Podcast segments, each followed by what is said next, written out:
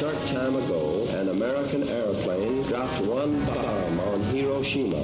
Ich bin ein Berliner.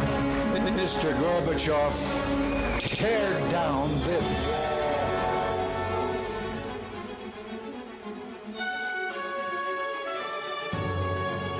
The American people, I think, is good people. They are. They have not to charge with the guilty of all the lies.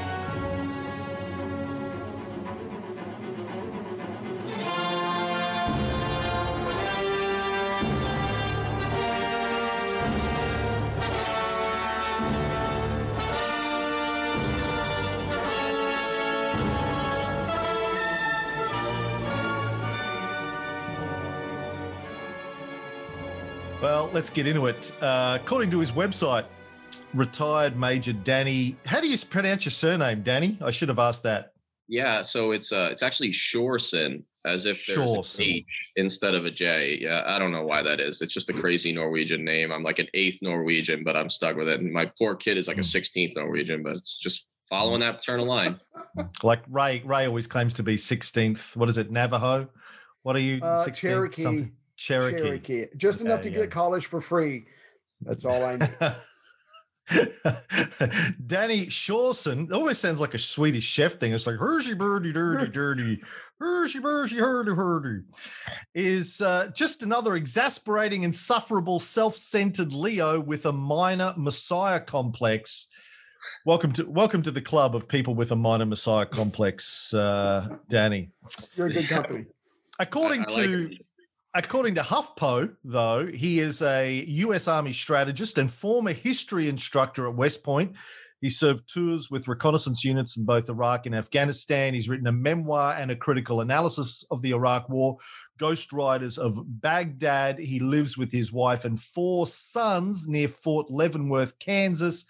These days, he is a critic of American imperialism and, most importantly, in terms of credibility, He's a podcaster. Welcome to the show, Danny. Nice.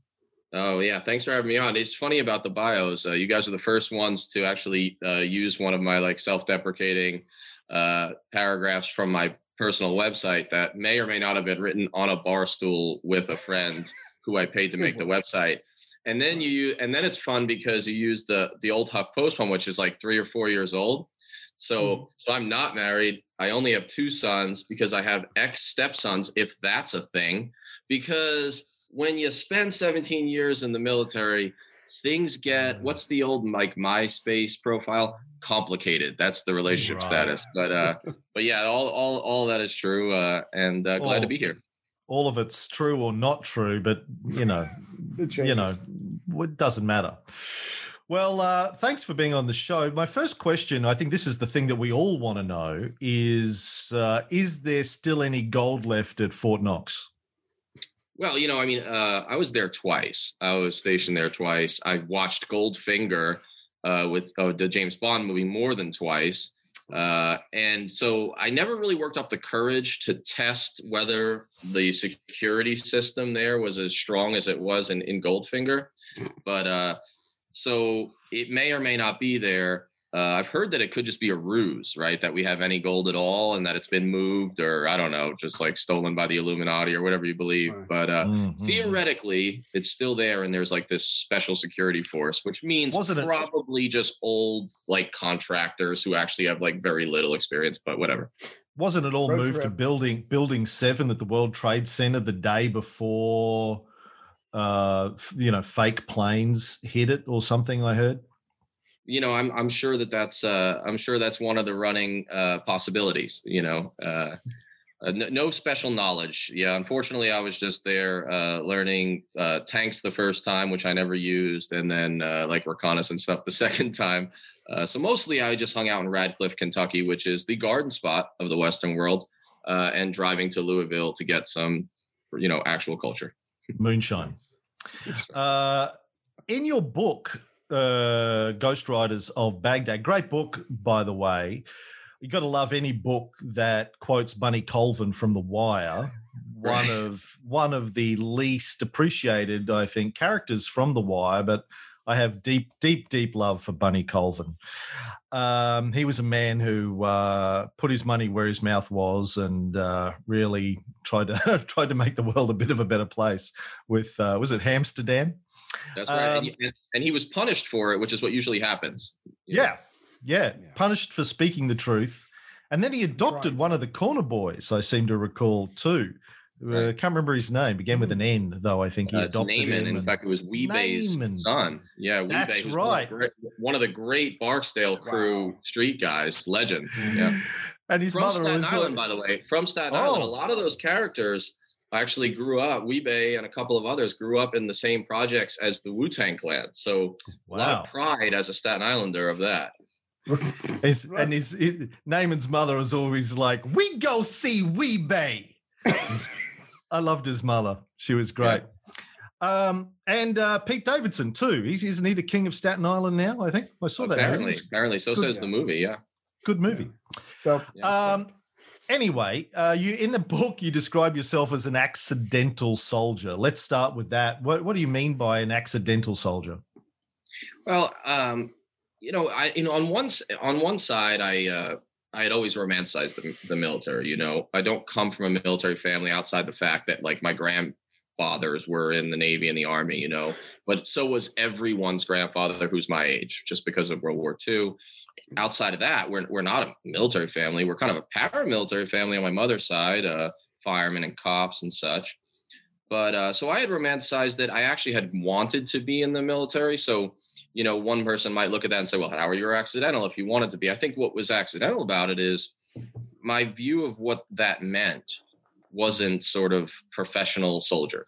You know, I never thought that someone from like kind of my background could go to West Point. Um, you know, there's like two people in the whole family, extended family, who'd ever gone to college. Um, I thought you had to be like a politician's kid to go there, but uh, but I was convinced to apply, and then I promised my father that if I got in, which was like wink and nod sort of, because you know it's really you can't get in unless you're rich, right? Or you know the politician. That I would go, and uh, so I did. And I think what was accidental about it is two things. Number one, I never thought I would be like a pro. You know, I thought you do like a four year bit, you get some stories and some old pictures and an- a uniform, and you can act like a cool guy and that you were a tough guy, and then you're out and you just do a real life. And then the second part was I really wasn't suited for it in a million ways. Uh, I did well in in the army until the very end when I angered them. Um, you know, on paper I was able to do all the things, but I was kind of a little bit too uh, cerebral and definitely sensitive as a kid, and uh, in some ways I was like the worst person to, to do it because I just really like didn't I didn't like the killing and stuff, and uh, yeah, and I and I like to think and I like to read about the cultures of the countries we invade and occupy, and uh, and then I like to care. I can't help but care about the people, and wouldn't you know that gets you in, and that's not the thing that they positively reinforce. So that's kind of the background to that. You know, Winston Churchill um, uh, once said something to the effect of uh, if you aren't a liberal when you're young, you have no heart. And if you're not a conservative when you get older, you have no brains. But he was a he was a fucking blue blood toff, so of course he would say that. Um, I went in the opposite direction. I was pretty far right when I was in my early twenties um, and then became a, a, a lefty. The older that I got, the more that I read, the more that I thought. Uh, it, it sort of led me to reach different conclusions. I really want to understand your journey from West Point to where you are now. Well, in particular, I mean, obviously that's that's a long story, but but are there a couple of defining moments that you can recall that shifted you from being what I imagine uh, at the time in the early 2000s after 9/11, you were uh, a, a typical American young patriot wanting to go out there and fight the good fight to where you are now. Are there a couple of definitive moments that you can walk us through?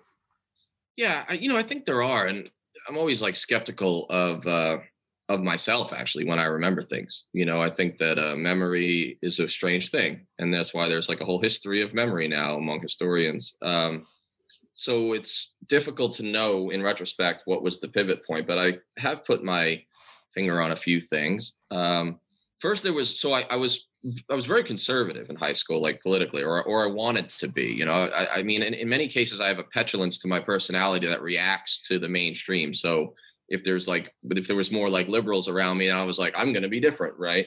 Same reason I went into the military is like I'm going to be the most special masculine thing, and if I can go to West Point, all the better. It was none of it was like very good reasons. I mean, I told people it was because I loved America and stuff, but really, I loved the idea of being like a real man, right? And uh, what's the most masculine thing you can do? So I was pretty conservative, I guess.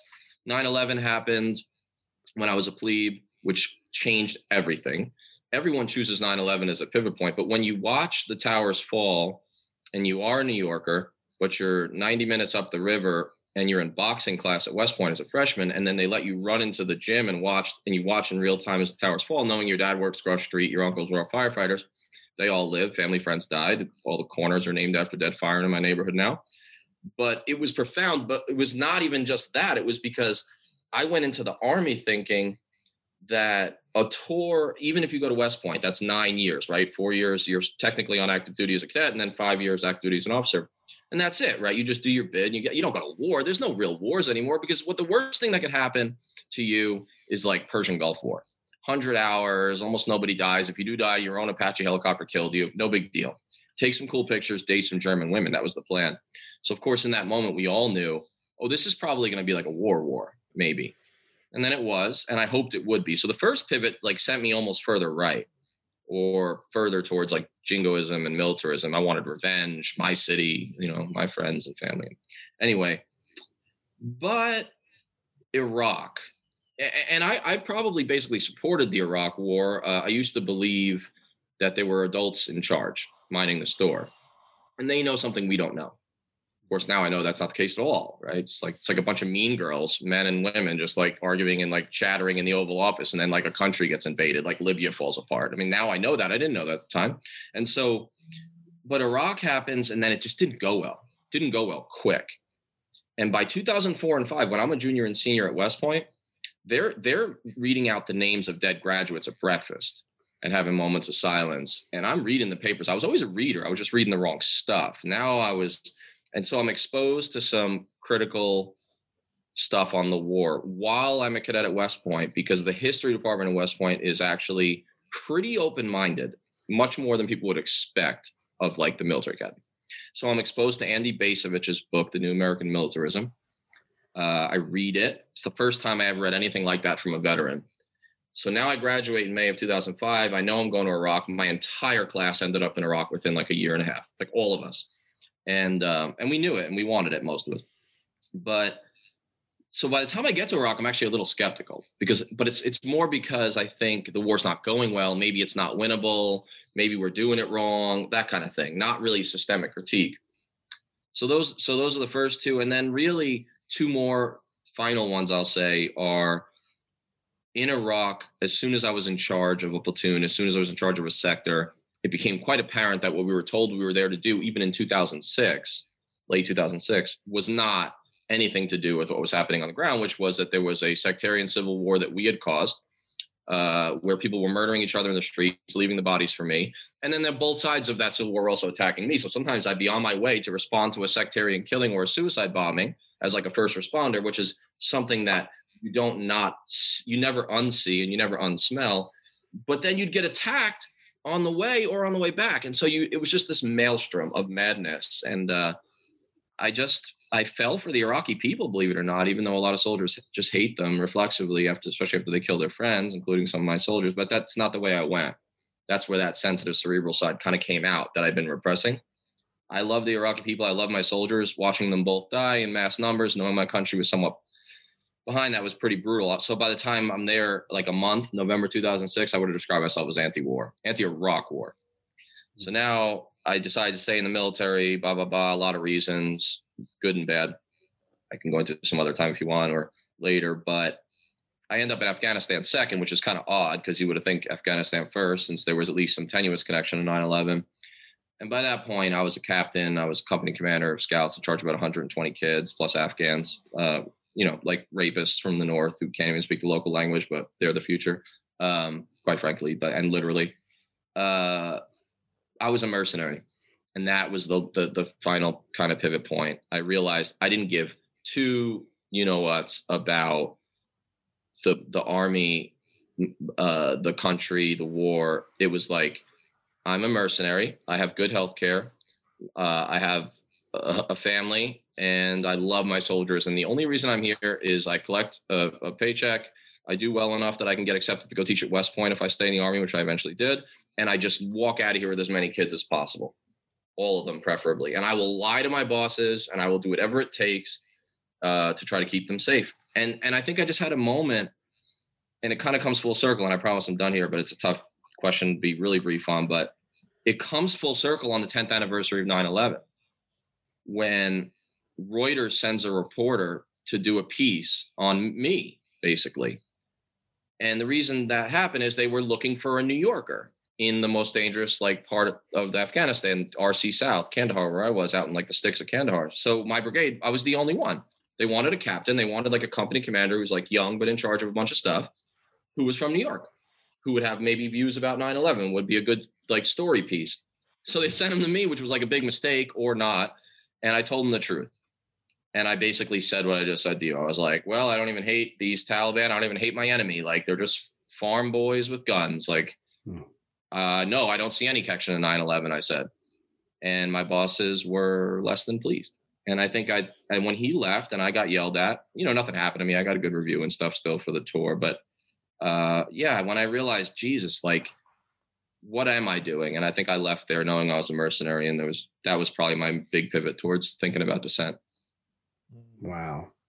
Uh, if I could follow up with that, and you can you can answer this uh, on a personal level, maybe higher level, whatever whatever you want to do. But correct me if I'm wrong. I think you were there for both surges. Uh, could you share some of your thoughts or experiences on uh, both of those, just so the American audience can have a better idea? Because it's you know it's we forget things after a while. The, the Americans don't remember uh, events too well, especially if they don't want to. Yeah, I was just you know bad luck. Um, I once had a colonel tell me that I was, he was like a sociopath actually, but he told me that I was lucky that I had been in combat in command positions um, on the ground in two of the most dangerous areas in both of the surges. I was lucky because that would be really good. It was going to be good on paper for my career. You know what I mean? Because you have to like yeah. punch tickets in the army, and it's like it's good. It's actually good if you survive personally, it's like good to be in a dangerous area and have like those combat tours. Of course, it's all luck. It's all luck, really. I mean, I did choose like a dangerous job, I guess, sort of within the army, but I just happened to get to Iraq right before the surge kicked off. So I got extended three months. Petraeus took over. I served under Petraeus twice. He was the senior theater commander for me twice. And then, and I'll, I'll drop back to that in a second. And then in 2011, I was in the second big year of the Obama surge. So I got to do a Republican surge and I got to do a Democrat surge. Right. They uh, they were both absurd. They were both built on lies or at least overpromised snake oil sales by this wing of senior leadership in the army, fronted initially by Petraeus, who were phenomenal salesmen of themselves mm. and of what they could produce. And so two bad things happened you had a president in both cases, but especially in Bush's case, ready to hide behind the the bemetaled chests of these guys. They're going to save failing wars with this new snake oil, which is counterinsurgency. It's like a touchier, feelier way of war. And we're smart. And these guys have PhDs, a lot of them, right? And so they know what they're doing.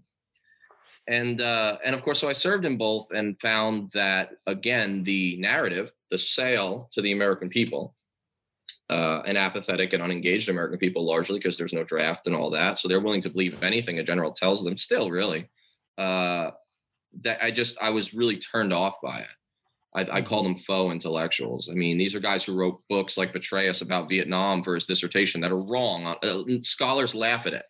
Real, like most real scholars, except for like the Sorley types, are like, "What?"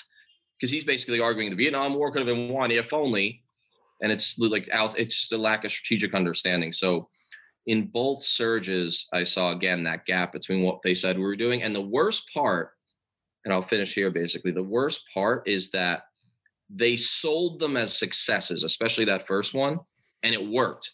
I mean, to this day, you'll hear people with straight faces stand on the floor of the goddamn House and Senate and say the surge worked and Obama ruined it by pulling out.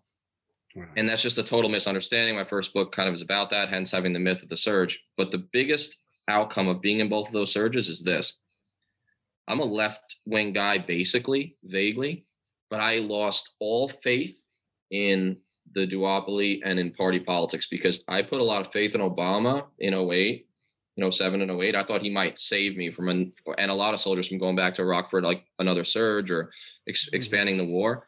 But when he sent me on an almost even more absurd surge, hopeless one to Afghanistan, knowing, I think knowing that it wasn't really going to work, but for political reasons, that was it for me. And I'll probably, I'll never forget. I may never forgive him. And I think that that kind of turned me off to like, like blue versus red politics.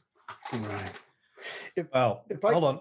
Hold on. Yeah. Before you move on, I got a couple of things I have to unpack there before I forget. Um, you mentioned that you had a commander who was a sociopath. I, I had a book come out earlier this year called The Psychopath Epidemic, where I make the case that a lot of the problems that we have in the world today are the direct result of psychopaths and sociopaths being in positions of power inside of all of our institutions uh, business, government, religion, the military, the police, you name it, education, the media. Um, and I've and I've had some debate from people in the military about the ability of psychopaths to rise through the ranks of the military, that they get weeded out. From your experience, how many of the men, both ranking commanders and people, you know, the rank and file, do you think would uh, be psychopaths or sociopaths?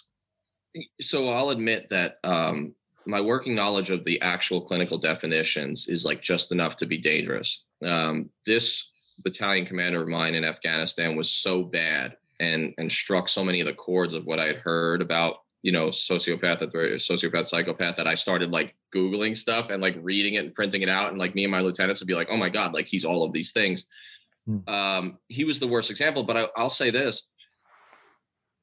I do not trust the military promotion system, no matter how many times they've tried to say that they're changing it to get more input from peers and subordinates. Mm-hmm. Uh, this is like a top down system that uh, it promotes and positively reinforces some of the most toxic behaviors, like toxic leadership behaviors out there.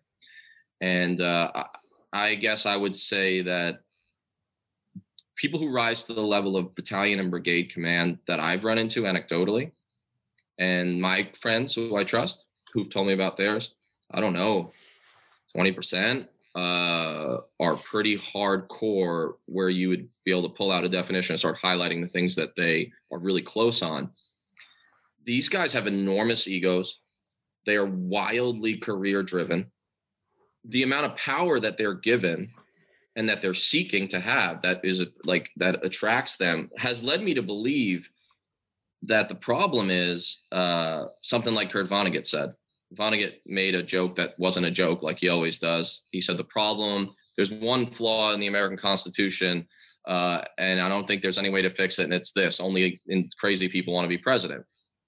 And it's funny and all that, but I've often thought that about brigade command, division command in the army. Like the only people that you want in those positions are the guys who don't even really want it or don't or don't want it for the typical reasons. But unfortunately, look, here's what I'll say. I have worked for people in one case very directly, two cases, who I can assure you I've looked eh, deeply into my soul to make sure that I'm not I'm not making this up for some self-aggrandizing way, who killed soldiers, who got soldiers killed on missions so foolish that they knew were foolish because they knew that it would impress their boss. And I mean multiple times, including kids that I commanded. And uh, it scared me and it still scares me about those type of people and how many of them rise to probably corporate as well, but definitely military leadership. and Mm. political. Wow. The other Um, thing I wanted, hold on, Ray. Sorry, man. Put it. The other thing I wanted to uh, just drill down on is you talked about counterinsurgency, which always amuses the hell out of me. It's not like you weren't invading a country.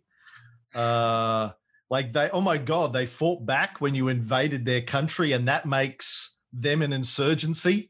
the No, they're they're defending the country that you invaded. But you know, it, it, the, the the fact that it was marketed as a counter insurgency, I always found hysterical. Yeah, I think that's an important look. Hitchens used to always say, always look to the language, right? Always look to the language. It's, it'll give you away every time. Um, the onus is always on the insurgent with the terminology. Like they're doing something like, why would there's no discussion of like why they might have an insurgency. We never use the word occupation, which in international law is what we have done across the greater Middle East now for 20 years at least. Um, so that's important. And I also, I'll tell you this uh, my soldiers used to get pretty sometimes pretty racist and like just angry about uh like all arabs all muslims or all afghans i get it i get it largely. I mean we're talking about uh, lower levels of education. Their, their their their friends are literally dying. I mean and they're scared to death you know and they should be.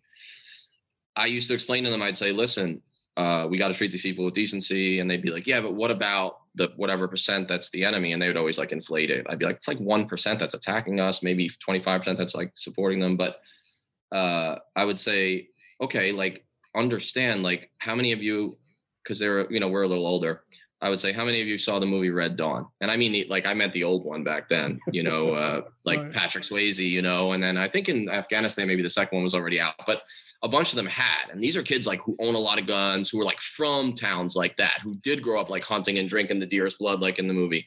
And i'd be like okay like what did you think about that movie? And they'd be like that was the awesomest movie ever. And i was like okay like do you think that these afghans and iraqis don't see themselves in the role of the wolverines patrick swayze c. Thomas howell. How do you think this would go in texas where you're from like in the suburbs of dallas? And, and i mean they didn't always like have like a light bulb moment and be like, "Oh, you're right, sir." But I did kind of I think shake some of their confidence about it and just try to make them understand. It's not that weird if we put on the uniform and carry a weapon on behalf of the abstraction of a state that's not even their state that invaded and now occupies their country and we rock we walk around in like robocop uniforms big sunglasses and rifles with like crew serve weapons and helicopters overhead it's not that weird if people attack us like it kind of makes sense and and and so Kind of. more, more Yeah, than kind anyway, of. I- so I think that's uh, an important absolutely makes sense. Yeah. i think that's yeah i think that's i think it's i think it's really important that we be careful with our language I've often drawn the analogy on this show and our other shows between uh, Osama bin Laden and uh, Tony Stark. I mean, billionaire playboy who puts his life on the line to defend his people. Um, didn't have a cool suit of armor like Tony Stark, but in the US, people celebrate the fictional billionaires, Bruce Wayne and uh, Tony Stark, And who Donald go Trump, out car- there cartoon to version. well well i'm talking about the, the, the ones that actually go and fight the wars. Yeah yeah. Donald trump's a fake billionaire i think. But uh, bin laden uh, vilified for doing essentially the same thing. Right. you uh, had questions. Sorry. Yeah, if I if we could stick just for a second with the theme of um, the Americans not really remember inconvenient truths if they don't want to. In the introduction to your book, uh, Ghost Riders, you write you write. Uh, I was surprised by the rapidity of ISIS conquest, but truth be told, by its no, let me try that again. I'm sorry. I was surprised by the rapidity of ISIS conquest, but not, truth be told, by its birth. So, if you could give us an idea of that birth, uh, again, because it's, it's been around for so long, like you said, almost 20 years, I think a lot of Americans have probably forgotten how this all got started in the first place. Sure. I, I, I enjoy sometimes like being provocative and partly hyperbolic if I think that it can tease out a point and make people uncomfortable and maybe challenge Mhm. assumptions. So I'll often say like when when Trump said Obama founded ISIS and they were like, no, like you don't mean that really. You mean like it indirectly. And he was like, no, he was the founder. I'll often say like, hey, he's not all wrong. Now that's not true exactly, but I'm purposely being a little flip here because now you know Trump's kind of like making some spurious arguments, partly about Obama pulling out early and stuff. But here's what we do know: Uh, ISIS forms only, only because there's an American invasion of Iraq based on false pretenses and lies.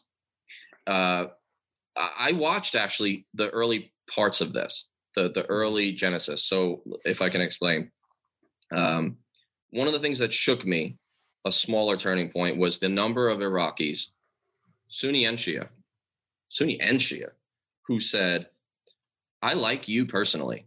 Like you're a pretty nice 23 year old idiot who's in charge of my entire like sector of Baghdad. Like you're a nice one. I hope they don't kill you." But uh, you do know that life was better under Saddam. Like uh, women and men would like even sometimes like sit in a cafe together, and you know, it basically was more secular, and there wasn't this civil war. Right. And that was like kind of jarring as an American, knowing that it was true. Like because I was like watching the violence and stuff. So we set off a sectarian civil war for a number of reasons. You know, when a society falls apart, historically and conceptually, the the the worst elements often rise to the top. The sociopaths and the and, and the psychopaths become the militia leaders. People who were dismissed before often uh, become empowered killers for their community, and then the community's scared of the other community, so then they are willing to rely on these like young killers. We saw it in Lebanon, right? You know, teenage Christian kids and Muslim kids like standing on corners. They're like gangbangers, but now they're the heroes of the community. So this this starts to happen right away. Mm. between Sunni and Shia, kind of unleashes forces that have been repressed by Saddam. And uh, so I was south of Baghdad initially in Salman Pak, and uh, we weren't using the word Al Qaeda in Iraq so much yet in late 2006. A lot of the attacks, like beheadings and like serious Sunni based insurgent attacks down south, they were no longer former Baathists. They were no longer the secular Sunni nationalists that were loyal to Saddam. They started to be Islamist, and that was who was doing most of the violence. They were calling themselves uh, Al Tawhid al Jihad. We used to call them JTJ. Um, and that means like, I don't know, something about monotheism uh, and jihad, I think is what it stands for. Anyway, uh, JTJ, Tawhid al Jihad, becomes Al Qaeda in Iraq, basically, while I'm there and uh, then they start using the name and we get rid of JTJ. We start saying Al Qaeda in Iraq.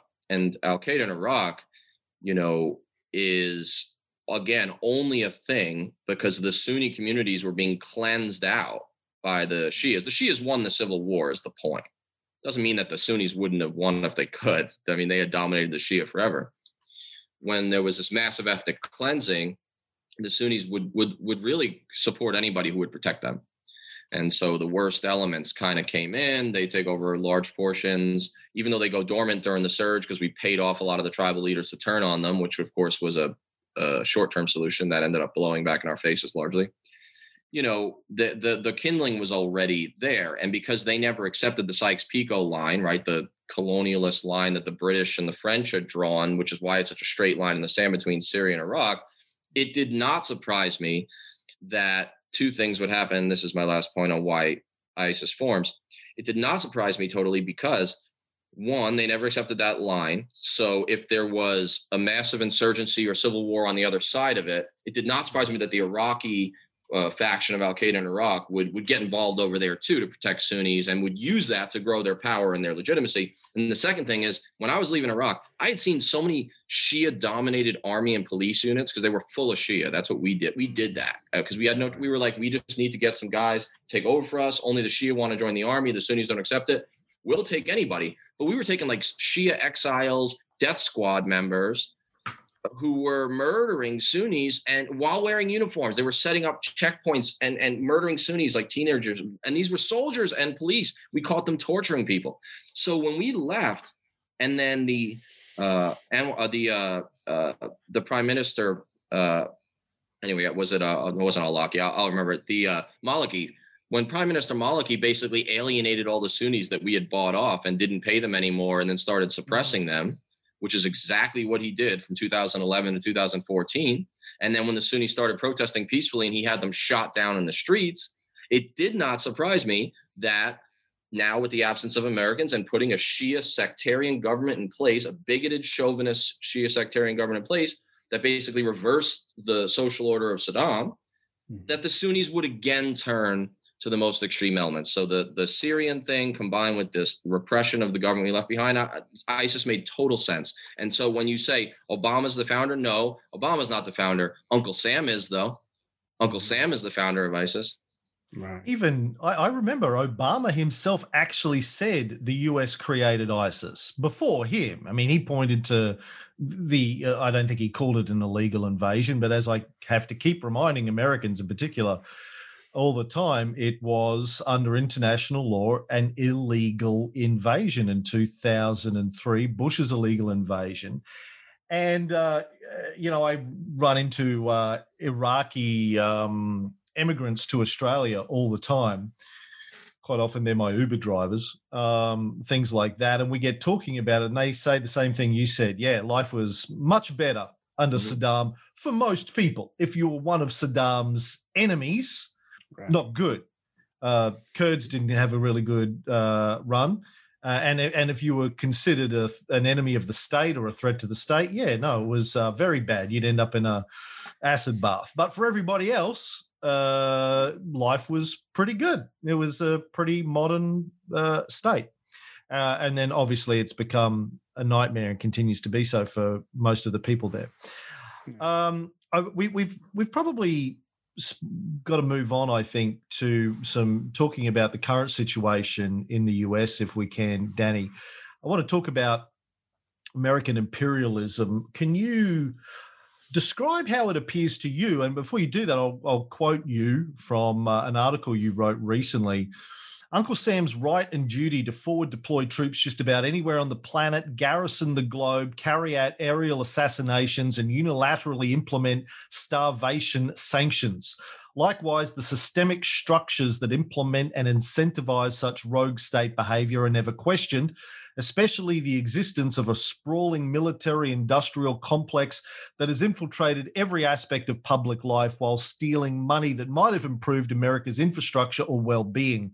It has engorged itself at the taxpayer's expense while peddling American blood money and blood on absurd foreign adventures and autocratic allies, even as it corrupted nearly every prominent public paymaster and policy maker. Well put. yeah, it's funny when you read that. I say, "Wow, that that sounds like one of my manic rants in uh, an article." I, I mean, I hear that. I wrote that, which means I thought that, and it's still I'm glad that it still shocks me. I hope it never stops shocking me. That that that what I'm describing there is just like empirically and demonstrably true. Um, empire is a funny word. Imperialism is a funny word because uh, until very recently, all only really uh, kind of serious lefties and uh, you know scholars, certain scholars would would even really broach empire or imperialism as it applies to the United States with one exception, the imperial blip from 1898 to about 1930, you know, which I'll get to in a second. But I think it's really important that we start using the term. You know, I used to show my students, I would have a whole lesson. I would say, like, is the United States an empire? And these are freshman cadets at West Point. And I know what they're like because I was one. And, and, and these kids are from, most of them are from like Texas and the North, Pacific Northwest and stuff. They were even more conservative than I was when I came in. And I would say, is American empire? Of course, they all say no, mostly. And uh, I'd say, all right, of course, because empires look like this. And I'd put up like a picture of the Roman Empire and a picture of like the British Empire, like, you know, when school kids used to paint the globe red, you know, oh, we got Kenya, let's add that to the list. I mean, they literally did that in school in London. And so I'd be like, it has to be maritime, at least partly in the case of the Romans. Um, you know, it has to be like direct kind of seizure, like, you know, shade it, you know, and, and the key thing, it seems like there has to be a lot of ships involved. You know, you have to like go take a thing. And then I would say to them, but what about America? Was America an empire from the start? And they're like, no, no, it can't be. It was a republic. It was great. And I'd say, well, you know, there are other types of empires. And I would show them the Mongol Empire and especially the Russian Empire, Tsarist Russian Empire, which becomes Soviet Empire, and show them that there's another type of empire that's always been around that is continental, right? That's land based. And I would say maybe the one of the reasons America and the Russians hate each other so much is they're like siblings that are so similar because our trajectory historically is like wildly similar. Russia just expands east, right, mm-hmm. and cleanses and conquers, you know, I guess what you'd kind of call native peoples or different peoples from the the white Russians, right? Like the the you know Muscovites and the Belarusians, and then we just went we just went west. And so, and then of course we have that blip from like 1898 around the Spanish American War till about 1930, where we really are in, like invading and taking over places, especially in like Central America and then out in the Pacific and Caribbean. But then a lot of people are like, "Hey, that was just a mistake. Like we decided to play Empire for a while, but that we're not really like that. We had a bad year. You know, it was like a bad phase. We were drinking too much for a while in our lives. Like it was like a midlife crisis. Right. The reality is, it's just that that was when we went overseas. Like we'd already been doing it on the continent and then now this this empire of bases and forward deployment and economics and it's IMF and World Bank imperialism and there's just all these different ways and what I would try to show them is that you have to like expand your definition and in in in a sense America is like a hyper hegemon on a level that's really unparalleled in terms of its global reach and anyway I just think it's very important that we start using this I'm very, very skeptical and frustrated and just almost exhausted by these discrete war anti-war activists, sort of like where it's I'm against the Iraq war, but uh, the Afghan war is the good war, like Obama. Or, you know, I think maybe we should get out of Syria, but we probably need to leave a residual force in Afghanistan. Because what I'm really trying to say to them is, you don't understand that they're all connected. Troops in Somalia and troops in Syria are the exact same thing, and they can't be understood without understanding the underlying structures of the military-industrial complex that's feeding the whole thing. So I'm a systemic critic of empire. I'm not just an anti-war activist. Mm-hmm. Yeah, we um we did a series of episodes years ago on this show talking about the economics of war mm. and and looking at it from a predominantly American perspective and drilled down into the industrial military complex. And I think a lot of people think of it as uh, well, it's weapons manufacturers uh, who are really part of the industrial military complex who benefit from Pentagon funding. And as you said, uh, uh, uh, you know, money that could be going to build infrastructure or pay for healthcare or education, going to Pentagon's ever increasing military budget. But when you drill down into it, I think uh, Tom's did a good analysis of this some years ago that I uh, read. There are thousands and thousands of American businesses that rely on that money coming into their budgets every year. And these are people that make everything from socks to software, Coke, condoms, food that goes to bases and you know, around the country, uh, sorry, around the world, as well as all of the different places you have around the country and and and uh, your ships. Uh, like it, there, it's an entire industry that it supports ta- and it's free money for them. They don't have to. They they need to keep their Pentagon contract, but that's it. They don't need an army of sales reps. They don't need to pay for advertising.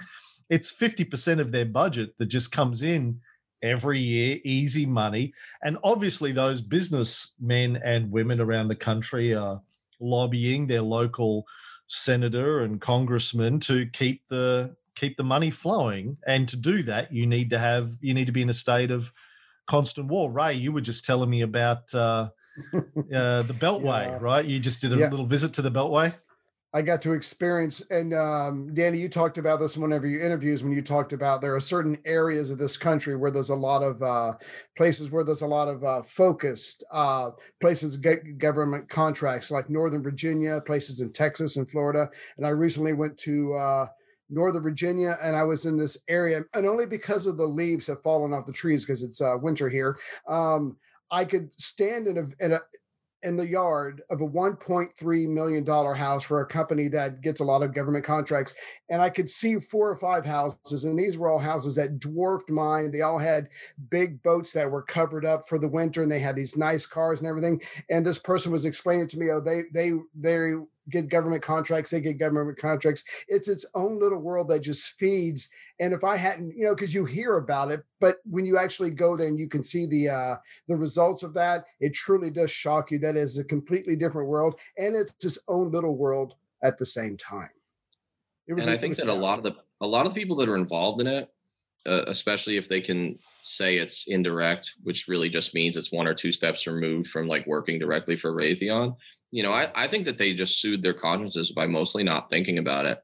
But I, I think it's so they don't even like consider themselves like if you ask them like, hey, do you work for the military industrial complex? Like if you gave that survey out, the percentage people who would say yes, I do versus the percentage that actually do if we just did the research i think it would be like 10% would even would even realize it or admit it or whatever maybe even Mm-hmm. know it they've like lied to themselves about it but i mean there's hundreds of thousands if not millions of americans who like otherwise never miss a little league game and push their kids in a swing and always kiss them goodnight and they're family men and women and yet their their livelihood only exists they keep their jobs only if yemeni babies are bombed Right. I mean, it's that. I mean, it really goes. I mean, no one ever really phrases it that way, but that's that fascinates me. And and when you look at the budget, when you look at the complicity of the system, the way it's put its its tentacles into everything, it mm-hmm. reminds me of that. I think it was like a Harper's maybe cartoon or something of uh, it's like Standard Oil. It's like Rockefeller and stuff, and it, it shows it as a it shows it as an octopus, and it's Mm. got its tentacles going to like Congress and the courts and like Mm, you know what I mean? And like the, the the papers and the media. I mean, they I don't know why they don't make political cartoons about the military industrial complex anymore. Octopus wouldn't do though, because it needs more than eight tentacles at this point. It's worse, in other words, than it was then. And the mean, trade-offs are enormous. Trade-offs are enormous because yes, certain people make a lot of money off this. Yes, we would lose jobs. We would lose jobs if we stopped being the global arms dealer, if we stopped being a fiscal military state that we kind of are. Uh, but it doesn't benefit most.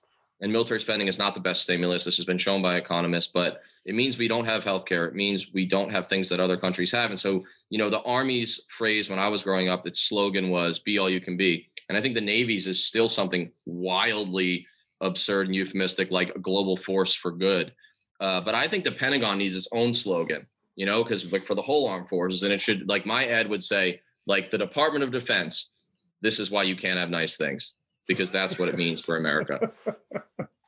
I'm hoping to join Yeah. Space Force myself, but go ahead. Sorry, Cam. Oh, you're going to be a guardian? Isn't that what they Yeah, call them? The Guardian, Space Force Guardians. That's Yeah. At great. least you'll have a good Yeah. soundtrack like that movie, Guardians of the Galaxy. Yeah. like, at least Yeah, it'll make it so like we'll worthwhile. we'll kill to like Smash Mouth or whatever, you know. Yeah. Yeah, it's military Keynesianism uh, run wild. Uh, between military Keynesianism and modern monetary theory, that's really what's propping up the US economy and has been for decades now. Listen, now let's. Can you quickly explain for our listeners uh, what the West Point Mafia is? Yeah. Uh, so that article in particular refers to the class of 1986, but it could largely apply to. I could have done that study on almost any class.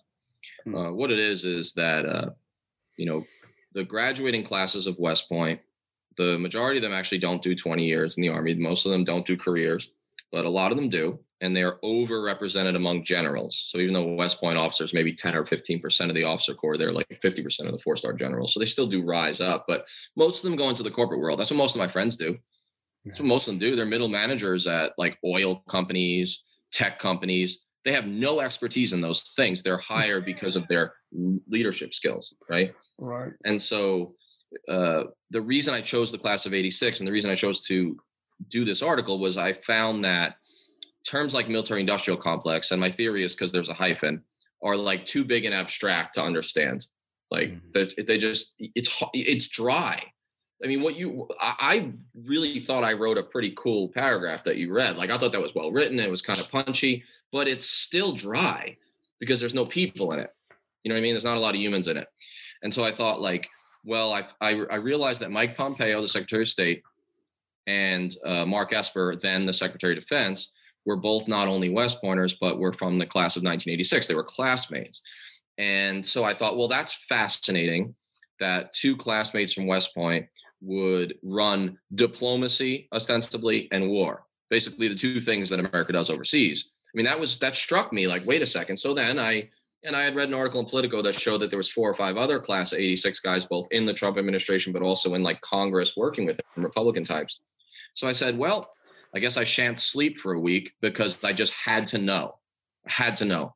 So i really researched this class and what i found out was that there's uh, at least dozens if not scores i didn't even use i didn't even write about all of them of class of 1986 grads who are dug into pretty much every wing of the military industrial complex and they were specifically dug into the trump administration um, and into uh, corporate war profiteering through the direct industrial side of the military industrial complex like raytheon because of course esper had been a lobbyist for raytheon but i found out there were many others in congress in charge of committees that were in charge of all this you know, uh, in big pharma. They were everywhere. They were everywhere. It, fe- it felt like none of them don't work almost directly for the military industrial complex. And a lot of them were really wildly conservative because uh, West Point grads used to be even more conservative than they are now. And they came up in the Reagan era.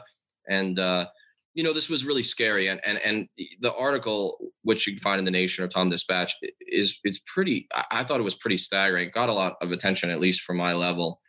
And, uh, but the thing is that could be done for just about you know any west point class. And it's not just west pointers who do it but the reason i think it's interesting is because we put west point on such a pedestal mm-hmm. and uh, generals and army guys on such a pedestal and all veterans. We fetishize the military really. And my question was should we basically? You know isn't this isn't there something obscene about this that maybe needs to be dug into? Uh, isn't there something grotesque about guys who all they ever talk about is how the long gray line and how much they love the young graduates they you know of their uh, institution there that they're alumni of but they're directly professionally and pecuniarily invested in the wars continuing to ensure that a new west point lieutenant will be killed again needlessly. And that just felt personally grotesque and i thought maybe this is a window to show readers what the military industrial complex looks like in terms of people because the other side of that article, last side of it, is that they are friends. It, it, it they are they these guys they have dinner with their wives on with regularity. They they are they socialize. It is that incestuous, and I just thought if this was going on in any other country, we would call it a tin pot dictatorship or crony capitalism or, or you name it, a banana republic. But in America, it's just patriotism. And you make the point uh, that they call themselves the West Point Mafia just losers. Like they would have been made fun of at West Point for that. We would call them tool bags. That's like the phrase. Like when guys like act like that, like when they're like when they are that overt with their like arrogance and stuff, and just we call those we're like, oh, that guy's a tool bag. Like like we wouldn't even have beers with those guys. Like they're not even cool at West Point. Yeah, right. but they don't. They didn't even try to hide the fact. They they sort of are quite proud of the fact that uh, they're running things. They're the octopus. Um, let's talk about Trump. Uh, at least uh, about half of the American population seems to think he's the worst president in history. But I keep arguing that from a, an Australian perspective, an outsider's perspective, somebody who pays a lot of attention to global politics and history, that he's a long way from being as bad as either of the Bushes, Reagan, LBJ, Truman, Kennedy, or even Clinton. Sure, he's let over 300,000 people and counting die at home. He's got a couple of Iranian assassinations under his belt now, an attempted coup in Venezuela, support for Israel's crimes against the Palestinians, the Saudi crimes against the Yemenis. But that's just a regular Tuesday for a United States president. At least he hasn't started any wars. How do you feel about Trump's record from that perspective? I, I mean, I, I think Trump is a monster, but not necessarily for the reasons that people bring up. I mean, yes, I, I think his record's not not great on foreign policy, but it's certainly not the worst, even in modern times, as you brought out. I mean, if, if, if, you just did it empirically, if you just did it by body counts, like bodies that are on him, like actual blood on his hands, like he fills a smaller stadium than a lot of the presidents you mentioned and he and and and the guy who's filling the LA Coliseum is Bush, right? And yet see my point is I don't like Trump's policies, but many of them are like a Tuesday when it comes to foreign policy. Some of the domestic stuff is a little bit different, but even there, it's overblown. I think what polite liberals, and that's the word I use, and it, and it is a pejorative and it's meant to be. I don't mean it nicely polite readers of like the New Yorker just enough to tell people they do, but who live in like beautiful suburbs and like click like on Black Lives Matter, but wouldn't ever go in the street. They don't want like black people living in their neighborhood. Like that's my least favorite person. I have to just be honest with you. And mm-hmm. all of those people, what they don't like about Trump is he's coarse, mm-hmm. he's boorish. They don't like his cosmetic stuff. He just says it out loud. The things right. that presidents have been doing forever in America, Thinking. Trump's just yeah. open about it. He's yeah. no different. he just doesn't hide it because he's a narcissist. Yeah, he can't help it. Psychopath. Yeah. Yeah. Yeah. And he just he, he just doesn't give a shit. He just says it out there because he's not a career politician. He doesn't care if he gets elected. Really, he's just about making money and getting the brand out there and all that kind of stuff. He's he's out he's up uh, out for the glory. He doesn't really have to care about what people think. So he just he tells uh, you know this has been one of the reasons people would vote for him is because they say he tells the truth. Tells it like Obviously, it is. Well, obviously that's not the case. He lies more times before breakfast than most of us do in a lifetime. But Right. he, he's he, he he is open about a lot of the stuff that traditional politicians uh, put a put a pretty pa- pretty face on. They put lipstick on the pig before they push it out the gate. You know. I, think this is really important and it gets me in trouble all the time. I mean, most of my hate mail now comes from the establishment left, which is a change. And it changed with Trump because before that Join- it came from the join right. the- I expect Join the right. join the club. I get it equally from both sides. So. Yeah, Welcome, I. I, I, that was instructive to me because I don't mind getting it from like the the neocons.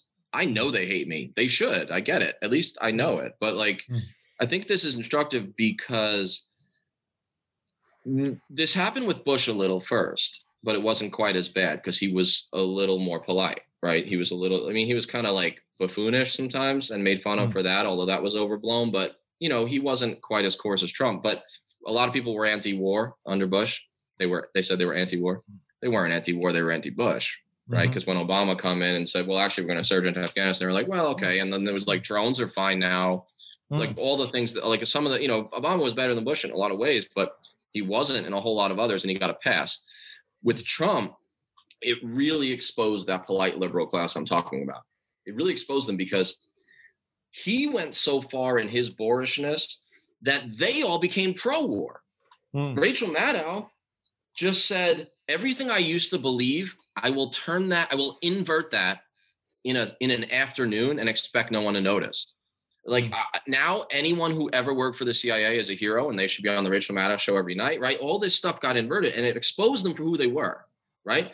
And I, and I think it's a it's it's a really dangerous thing. Um, and the thing that I think is most bothersome about it is that Bush has been rehabilitated. George W. Bush. He is a mass murdering war criminal. He's a mass murdering war criminal on the Nuremberg principles Mm. That he- U.S. lawyers were But a he big part paints he paints puppy dogs now. and veterans. He- so- Paints the veterans that he Churchill. maimed. It's. Yeah, Yeah. the ones that he made sure died, he paints their faces and he's nice. I mean, the Biden administration, if you look at the national security team coming in, it's basically the front row of John McCain's funeral. That's what it is. That's what that's what it's mm. it's it's this love fest between the insiders. And it really bothers me. And I'll tell you, if I have to go on another date with a white female polite person from Overland Park, right, from like rich Kansas City suburbs, who tells me during the Trump era that Bush isn't at least Bush loves his family and his country and he's a good father. Like there's gonna be an intellectual murder suicide. Um, it, I, it, but the re and I'm I'm personalized it to be funny, but it's true. It has happened to me multiple times, and like nobody is pretty enough in the world to get away with that anymore with me. Like I, I just Right. and I, but the problem is Challenge try to get accepted. Out of that, it's millions Yeah. of people who feel that way. It's Right. really and this is dangerous stuff. It is dangerous stuff to apologize for Obama, and it's even more dangerous to apologize for Bush. And Yes. Trump did Right. that. Trump made it okay to I like a- all these By comparison. monsters. I had a friend of mine uh, uh, who's who is a, a self-described progressive Democrat.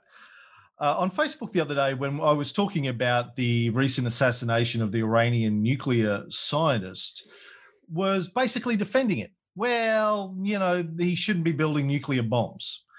Um, so uh, Democrats justifying extrajudicial assassinations of scientists, a I mean, we'll get into the whole argument of A, whether or not Iran is trying to build a nuclear bomb, and B, if they were, whether or not that's justifiable, because look at look at their history. Yeah, I'd want to defend myself too after what the uh, you know the US sponsored and funded invasion by uh, Iraq in, in 1979 and the subsequent uh, economic sanctions and the threats of military uh, intervention, etc., which they get every couple of years from Israel or the United States. Um, Uh, yeah, just uh, you know, how do you call yourself a progressive Democrat and then justify extrajudicial assassinations of fucking scientists? It's not even Soleimani, you know, a general, which was appalling in and of itself. A fucking scientist, a physicist. You're justifying the assassination because you believe the I don't know the the lifetime of uh, propaganda about Iran is. Uh, sorry, should I not be swearing loudly? You should don't have headphones in. No, no, you're good. You're good. anyway, that kind of shit. Let's let's yeah keep going on about Biden before uh, we wrap up. Um, I wanted to ask you about your opinion on another West Point grad uh, and board member of Raytheon, Lloyd Austin, is his pick for Secretary of Defense served as the 12th commander of the United States Central Command. CENTCOM was the first African American general officer to lead an army corps in combat, the first African American to command an entire theater of war, if confirmed to be the first African American to helm the Defense Department. Retired from military service four years ago, but the law states an officer must have left the service at least seven years ago before becoming Secretary of Defense. It's supposed to be a civilian role. So you have civilian oversight of the military. They mm. waived that for Jim Mattis, uh, and now they're you know Biden is trying to get them to waive it for uh, Lloyd. Um, I don't know, man. He just seems to me like uh, part of the problem. Uh, got any thoughts on Lloyd Austin? Yeah, of course he is. I mean, he's complicit in the problem, if nothing else. Let's assume that everything about uh, let's assume that everything about his prof- professional reputation is true.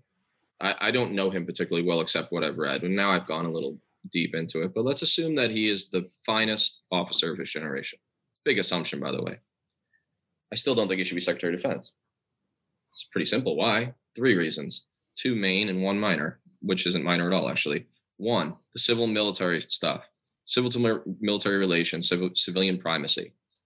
The, it is there is a reason that that principle is in place and therefore that law is in place there's a reason that our founders were really pretty much in agreement on that stuff. They didn't agree about anything. So when people say like go back to the founders, I'm like, which ones? Like they argued all the time. But when it came to like empire stuff, at least uh, overseas empire and standing armies, there was a lot of agreement. There's a lot of worry about like the curse of Rome and all this. Uh, there's a reason that civilian primacy is important. There's a reason that we want someone who thinks independently of the military. You, you don't necessarily want someone from inside the system running the system, especially when he still knows the generals that are running the, the organizations that he's directly in charge of, that he's overseeing, that he's the manager of. Some of them worked for him. You know, they were two star generals when he was a four star general, right? So they, they probably had Thanksgivings together. It's a problem, big problem. You wouldn't do that in other jobs, right? The main one though is the civil, the military industrial complex stuff. I mean, we're we're putting guys in charge. He was on the Raytheon board. He's also on the Nucor steel board. See, the thing about Austin is I can't stand Flournoy, and I'm glad that she's not in.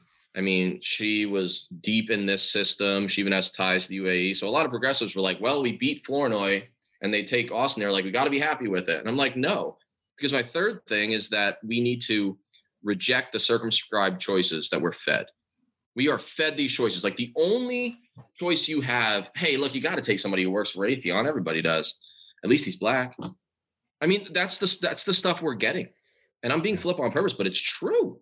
Mm. Biden used the term black, diverse, or African American, or first at like African Americans like a baker's dozen times in his Atlantic article, which is only a thousand words, explaining why they should, why he's nominating Lloyd Austin.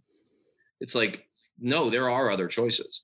And in fact, we should only be looking at other choices if we're really progressive, if we really want civilian primacy, if we really want an independent leadership.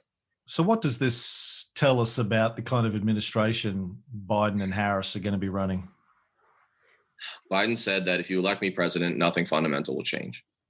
All right. He was saying it about the economy and rich people. You know, he was being a little specific, but actually, hmm. people's I'm language. Not Bernie, I'm not Bernie Sanders, basically. Right. Right. Well, that's it. That's what it is. Like, look, be scared of that guy. Mm. But I'm just, you know, I'm I'm really a good old boy. Mm. Good, like, I, good time, Joe. I ride Amtrak and I talk about Scranton a lot, but in real mm. life, I'm I'm gonna protect you. I've been doing it since 1972 when you elected me as a backlash anti-civil rights Democrat. Like people forget that. Like Biden's mm. not a progressive. Biden yeah. was part of that first wave of border state blue dog kind of like anti, you know, almost like backlash candidates. But the thing about uh, the Biden team is uh, not only is it like the front row of the McCain funeral, which I think I coined, but it's it's uh, it's a who's who of the people who crafted all of the worst things that Obama did. Okay, it's it, it is a who's who of war crimes in Libya and Syria and Yemen, you know, among other things. And they are all involved in the same consulting firms that work with the military industrial complex. They are all working for the same think tanks that are the second and sixth largest recipients of defense contractor money, that being uh, CNAS, which Flournoy founded, and CSIS. They all of them work for one of those two, basically. The archetype does, and they they're even married to somebody in the game, like all of them. That's what the archetypal Biden bro or Biden sis is. If look, this is a status quo squad, and putting real hope in them to change. Look, I don't think they'll invade another Iraq, but it's it's basically another four or eight years um, of you know Obama low intensity war, low intensity for Americans, not so low intensity for Yemenis and Syrians and whoever else. Yeah, the system won't shake all unless we shake it in the streets. You know, as we've we've pointed out a million times on our various shows, uh, you know, Biden. Uh, senator from probably the most corrupt state in the United States, Delaware. It's basically the Virgin Islands, uh, you know, uh, of of the United States, and the amount of money laundering that goes on, offshore companies, invisible, you know, uh, wealth transfer going on. He was he was the guy from there for forty years, right?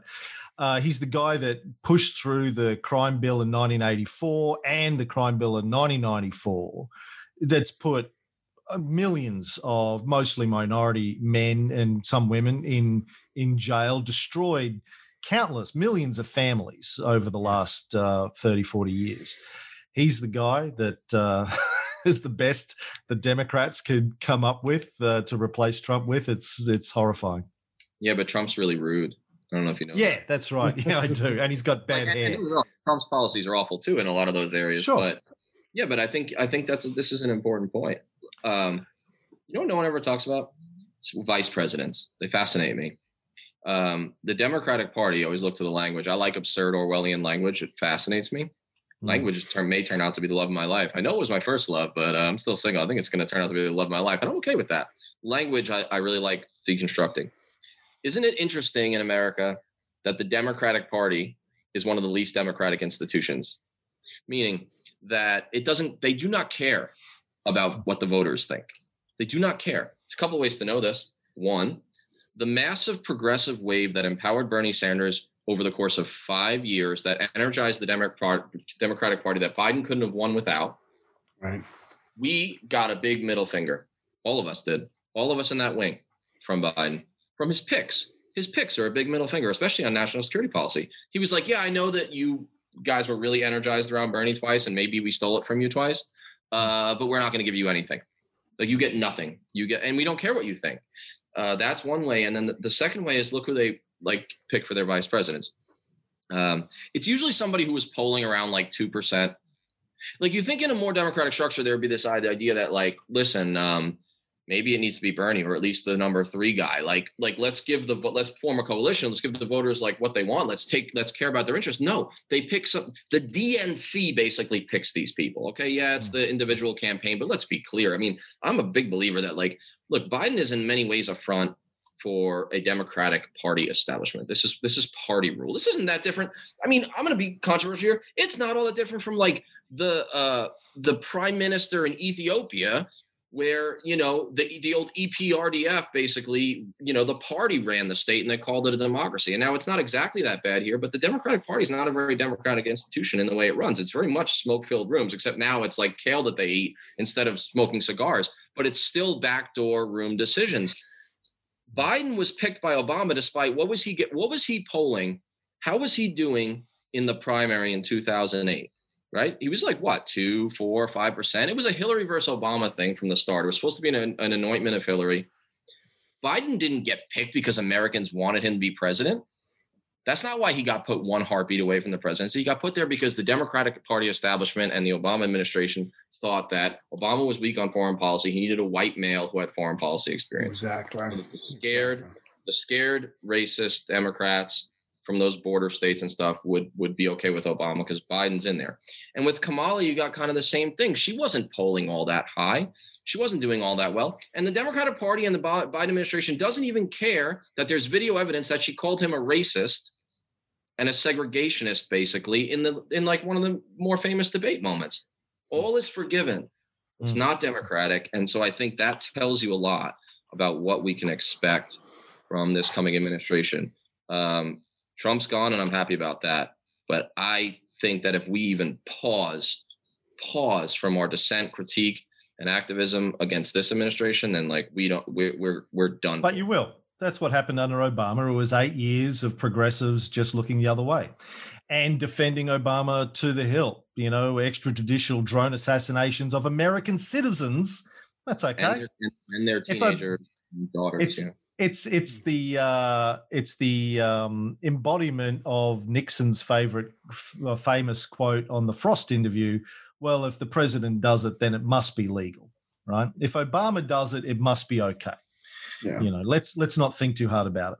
Let's uh, let's wrap up um, with this. We learned yesterday that former uh, National Security Advisor Michael Flynn supposedly, according to several news sources, uh, quoting anonymous sources, which is always dubious, but uh, the story is that in this meeting in the Oval Office last week, I think it was Friday your time, he uh, Trump asked him to expand on an idea that he'd already floated out there that Trump should impose martial law and deploy the military to rerun the election in some of the uh, states that Trump lost. Um, now, I've been talking about whether or not Trump would declare martial law for the last year or so. Uh, a lot of people, a lot of my American friends say, well, he, he couldn't. The military would never go for that. Um, uh, but historical international experience suggests that you only need one.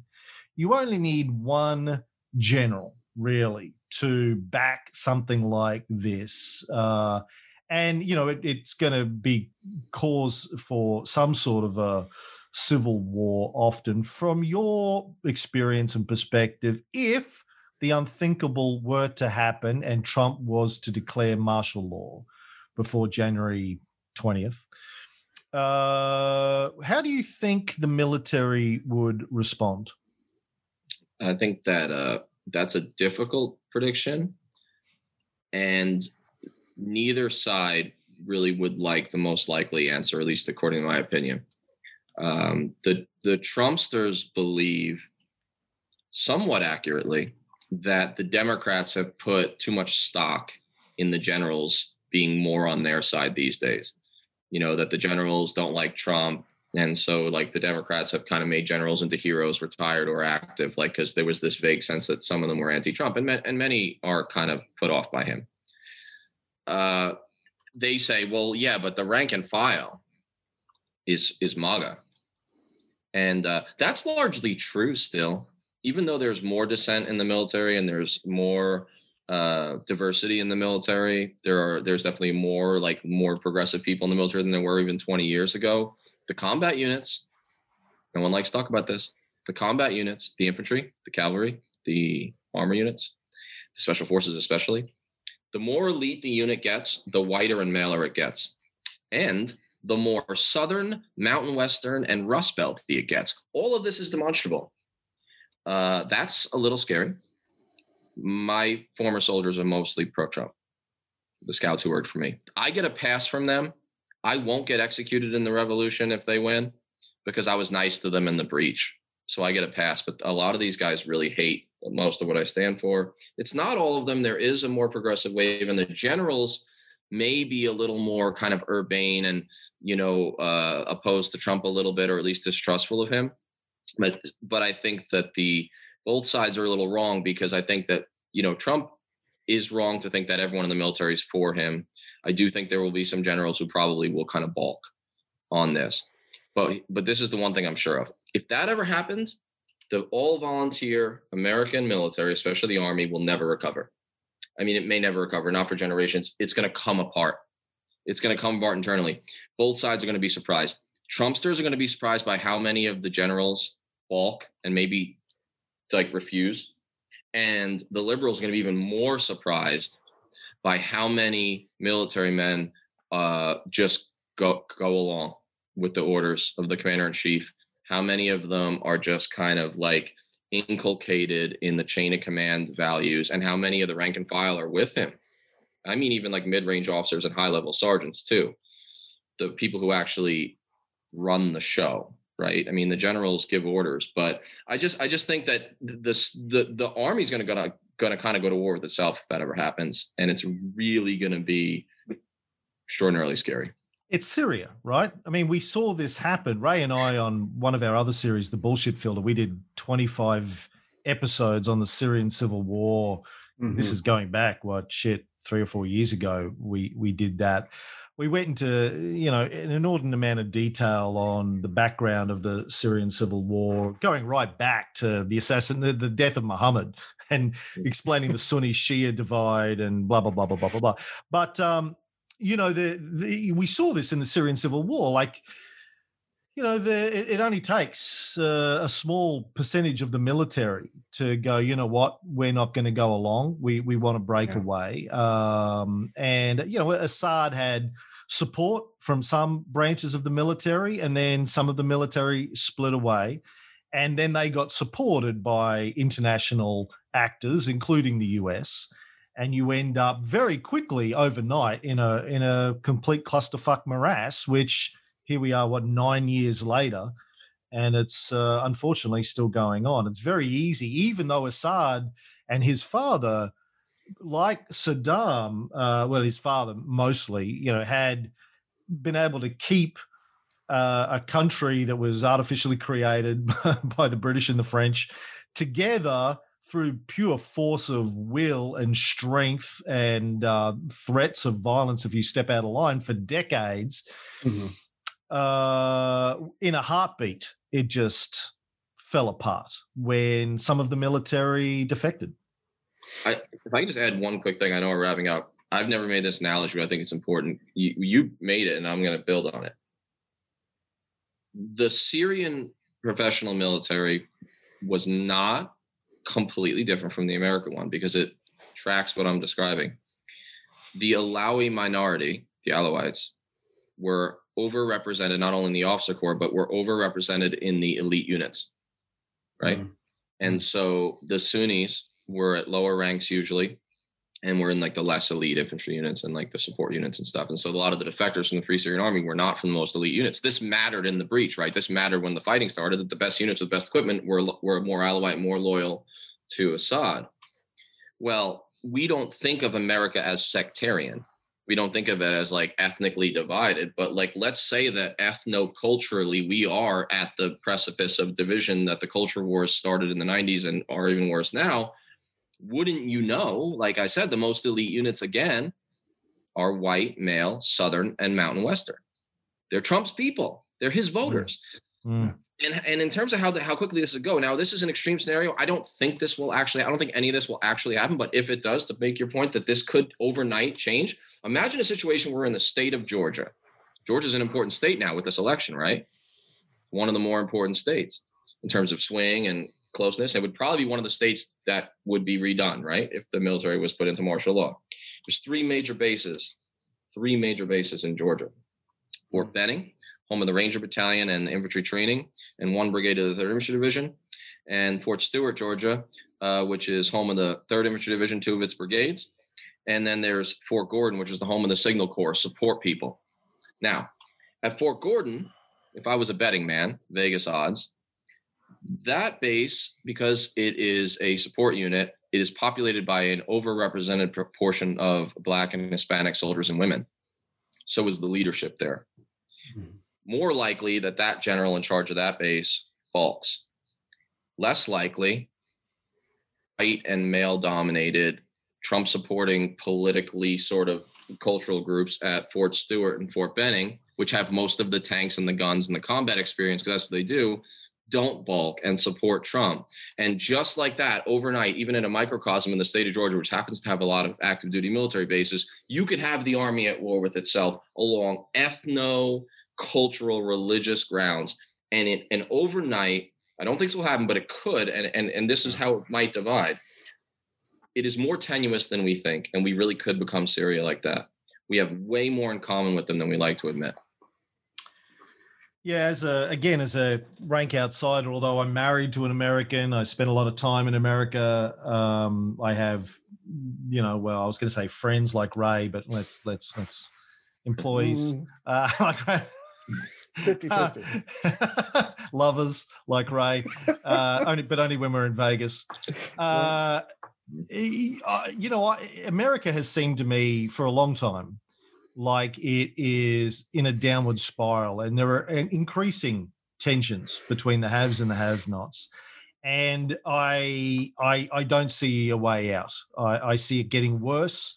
Like I've been saying to people for a long time, like even with Trump eh, when he's out of office, do you think these tensions between the far right and the fake left are going to heal? Are they like are they going to get better? Are they going to stay the same or are they going to get worse during a Biden Harris administration for four or probably eight years?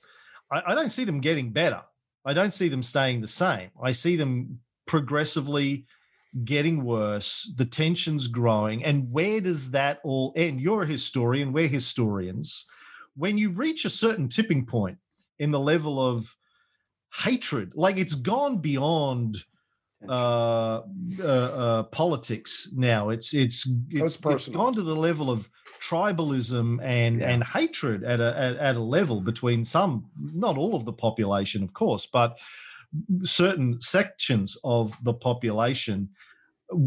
How you know if you look across history, modern history like Syria. Uh, and you can go back to even ancient times, like Ray and I do lots of shows on Rome and ancient Greece, and of course we do the Cold War show that you're on now, where we talk about this. But it, it historically, countries don't pull themselves out of this well. It, it takes a civil war or an international war.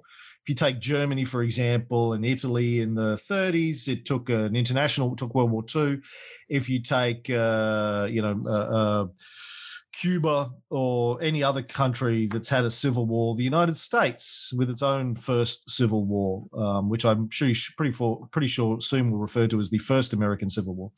Um, you know, I, I, I really struggle to see. I, I don't think it's going to happen under Trump because I think Trump doesn't have the spine for it. Although, as I keep saying, he knows once he's out of office, SDNYAG is just going to hurl a ton of lawsuits at him for crimes committed before he got into the White House. So, like Caesar before he crossed the Rubicon, he is staring down the barrel of uh, spending the rest of his life fighting off lawsuits and or going to jail and probably his kids are going to get wrapped up in that as well Hmm. uh, you know it was enough for caesar to go fuck it i'll just take a legion across the well half a legion across the rubicon uh, rather than face being put in the docks and put in exile um, i you know i can understand that that's got to be an option for trump that he's got to be thinking about his future doesn't look very bright he's got to go into permanent exile or stand and face the music, which is not going to be pretty, or the third roll the dice. alternative, roll the dice. Yeah, well, Caesar said it had already rolled, but uh, he, you know, Let he the dice roll. fly high. Exactly. But I, but I do think he's essentially a coward, um, Mhm. or you know, just doesn't want to put himself in that situation. But um, Mm-hmm. I don't know, man. What do you think? Well, I mean, Are you, are you optimistic about the future of the United States? Absolutely not. I, I- I mean, uh, honestly, fr- frankly, I think uh, uh, like Americans in general, like their commitment to optimism about their own experiment, it, it is bordered on delusional for very long. I mean, for a long time. I, I, I don't know how this ends, but I don't think it ends well. There are many times when I find myself wondering why are all these different parts and types of people in America part of the same country? I'm not calling for secession. I'm not romanticizing any of that. I'm not, I don't want any of that. But I wonder sometimes because I, I travel a lot when there's no pandemic. and to a lot of different places. I do not feel like I'm in the same country when I'm in, yeah, we speak the same language, but they're such different places. The values are so different. People always say, no, no, it's our commitment to share democratic values. We don't agree on that anymore.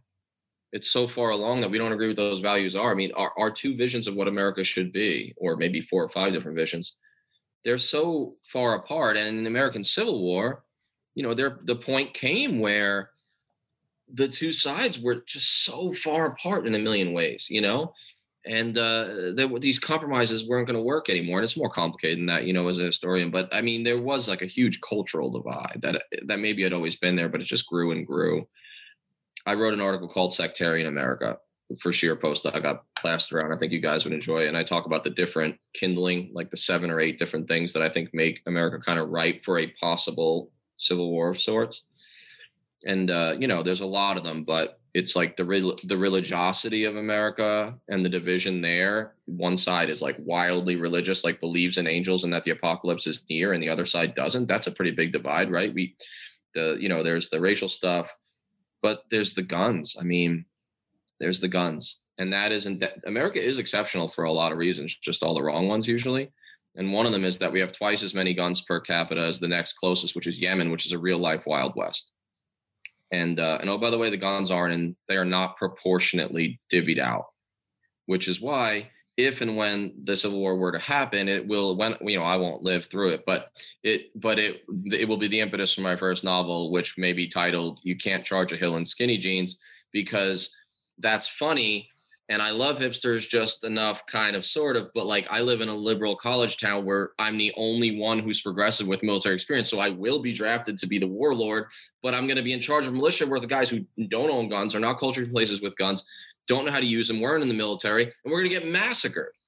And, but they'll be able to make a great latte in your uh, time off. Right. Yeah. And I'm not saying that like I want to hang out and live in a place with like militarist people and that we all should be in the military and be like Starship Troopers. I'm just pointing out the realities in the world as it is. It's not pretty. Uh, so anyway, I think this is all really important, and um, I, I, hope I hope we're all wrong. That's what I, I genuinely want to be proven wrong you know, it's uh, you know, I think I, I, saw a TikTok that Neil deGrasse Tyson the, uh, did the other day. He was talking about coronavirus as a shot across the bow of the human race in terms of how we responded. And I look at the difference between Australia and the US um, as one example. You know, we we have a conservative prime minister who's a fundamentalist Christian, member of a Happy Clapper church um, at least half the population think he's a complete fucking idiot, and probably a good percentage of the other half of the population think he is as well. Even the people that vote for him, because they just vote for him for his conservative because he's conservative. But when he stood up in March and said, "We're going to go into a lockdown. We're going to lock down the borders. We're going to lock down the economy. It's probably going to last for six months. Uh, we need to take this shit seriously." The entire country went, "Yeah, all right." Sounds like a good idea, Scott. Let's do that because uh, fuck it, we don't want to. We don't want to. You know, die. Yeah, well, we don't want to. We don't. Want, we don't want people to die unnecessarily. The same thing happened in 1996 when another Conservative Prime Minister, John Howard, after we had a mass shooting in Tasmania, yep. stood up and said, "We're going to ban semi-automatic weapons," and the entire country went, "Yeah, good idea, John." Even the people who hated John went, "Yeah, probably good idea, John. Let's do it. And today, even people on the left, like myself, will say that was a good thing that he did. You know, he was a complete cock for the rest of the rest of the stuff that he did for the rest of his time in government. But that one thing, nobody in Australia, yeah, I mean, a small minority, but the vast majority, 99% of the population still goes, yeah, that was a that was a fucking good decision. We haven't had a mass shooting in 24 years, right? It was good. Um, when America goes through it, obviously it's a very different situation. You can't even get your shit together uh, to handle an existential. No, it's not an existential threat, but you know, CDC is now predicting there'll be 500,000 dead. Uh, Sydney had Sydney's got a new outbreak at the moment 80 80 cases they've got in Sydney. We we shut the borders immediately within a day.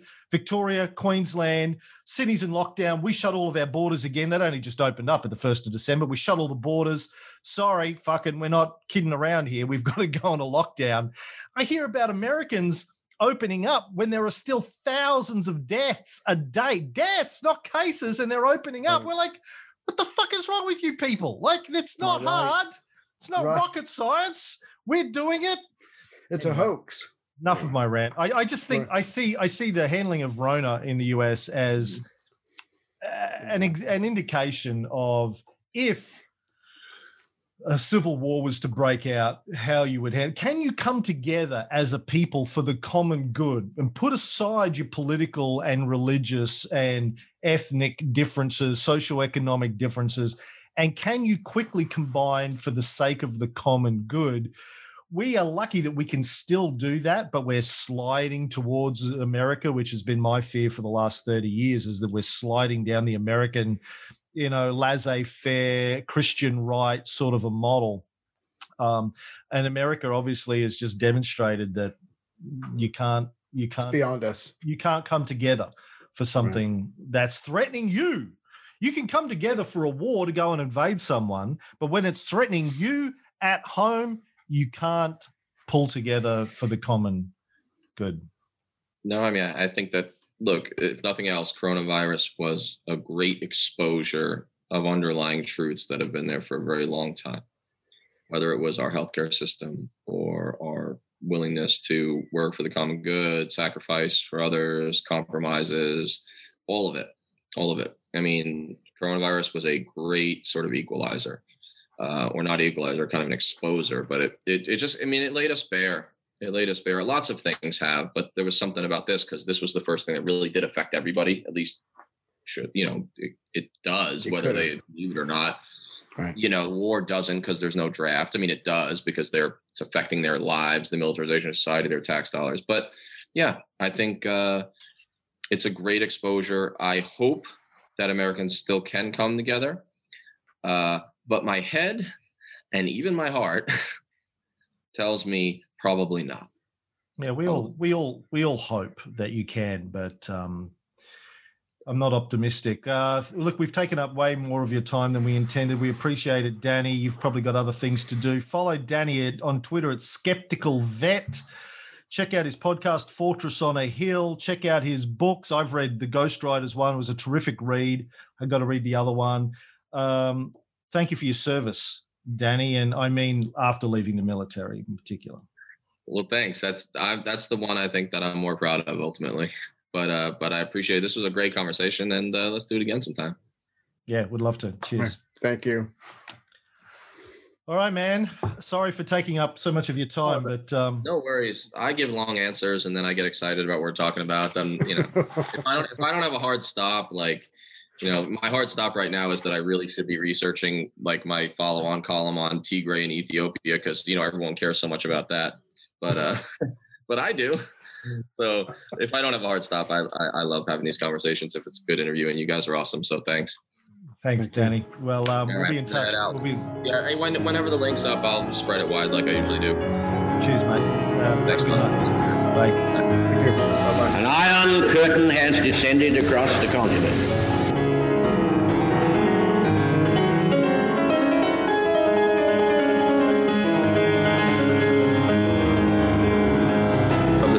Military buildup on the island of Cuba. The purpose of these bases can be none other than to provide a nuclear strike capability against the Western Hemisphere.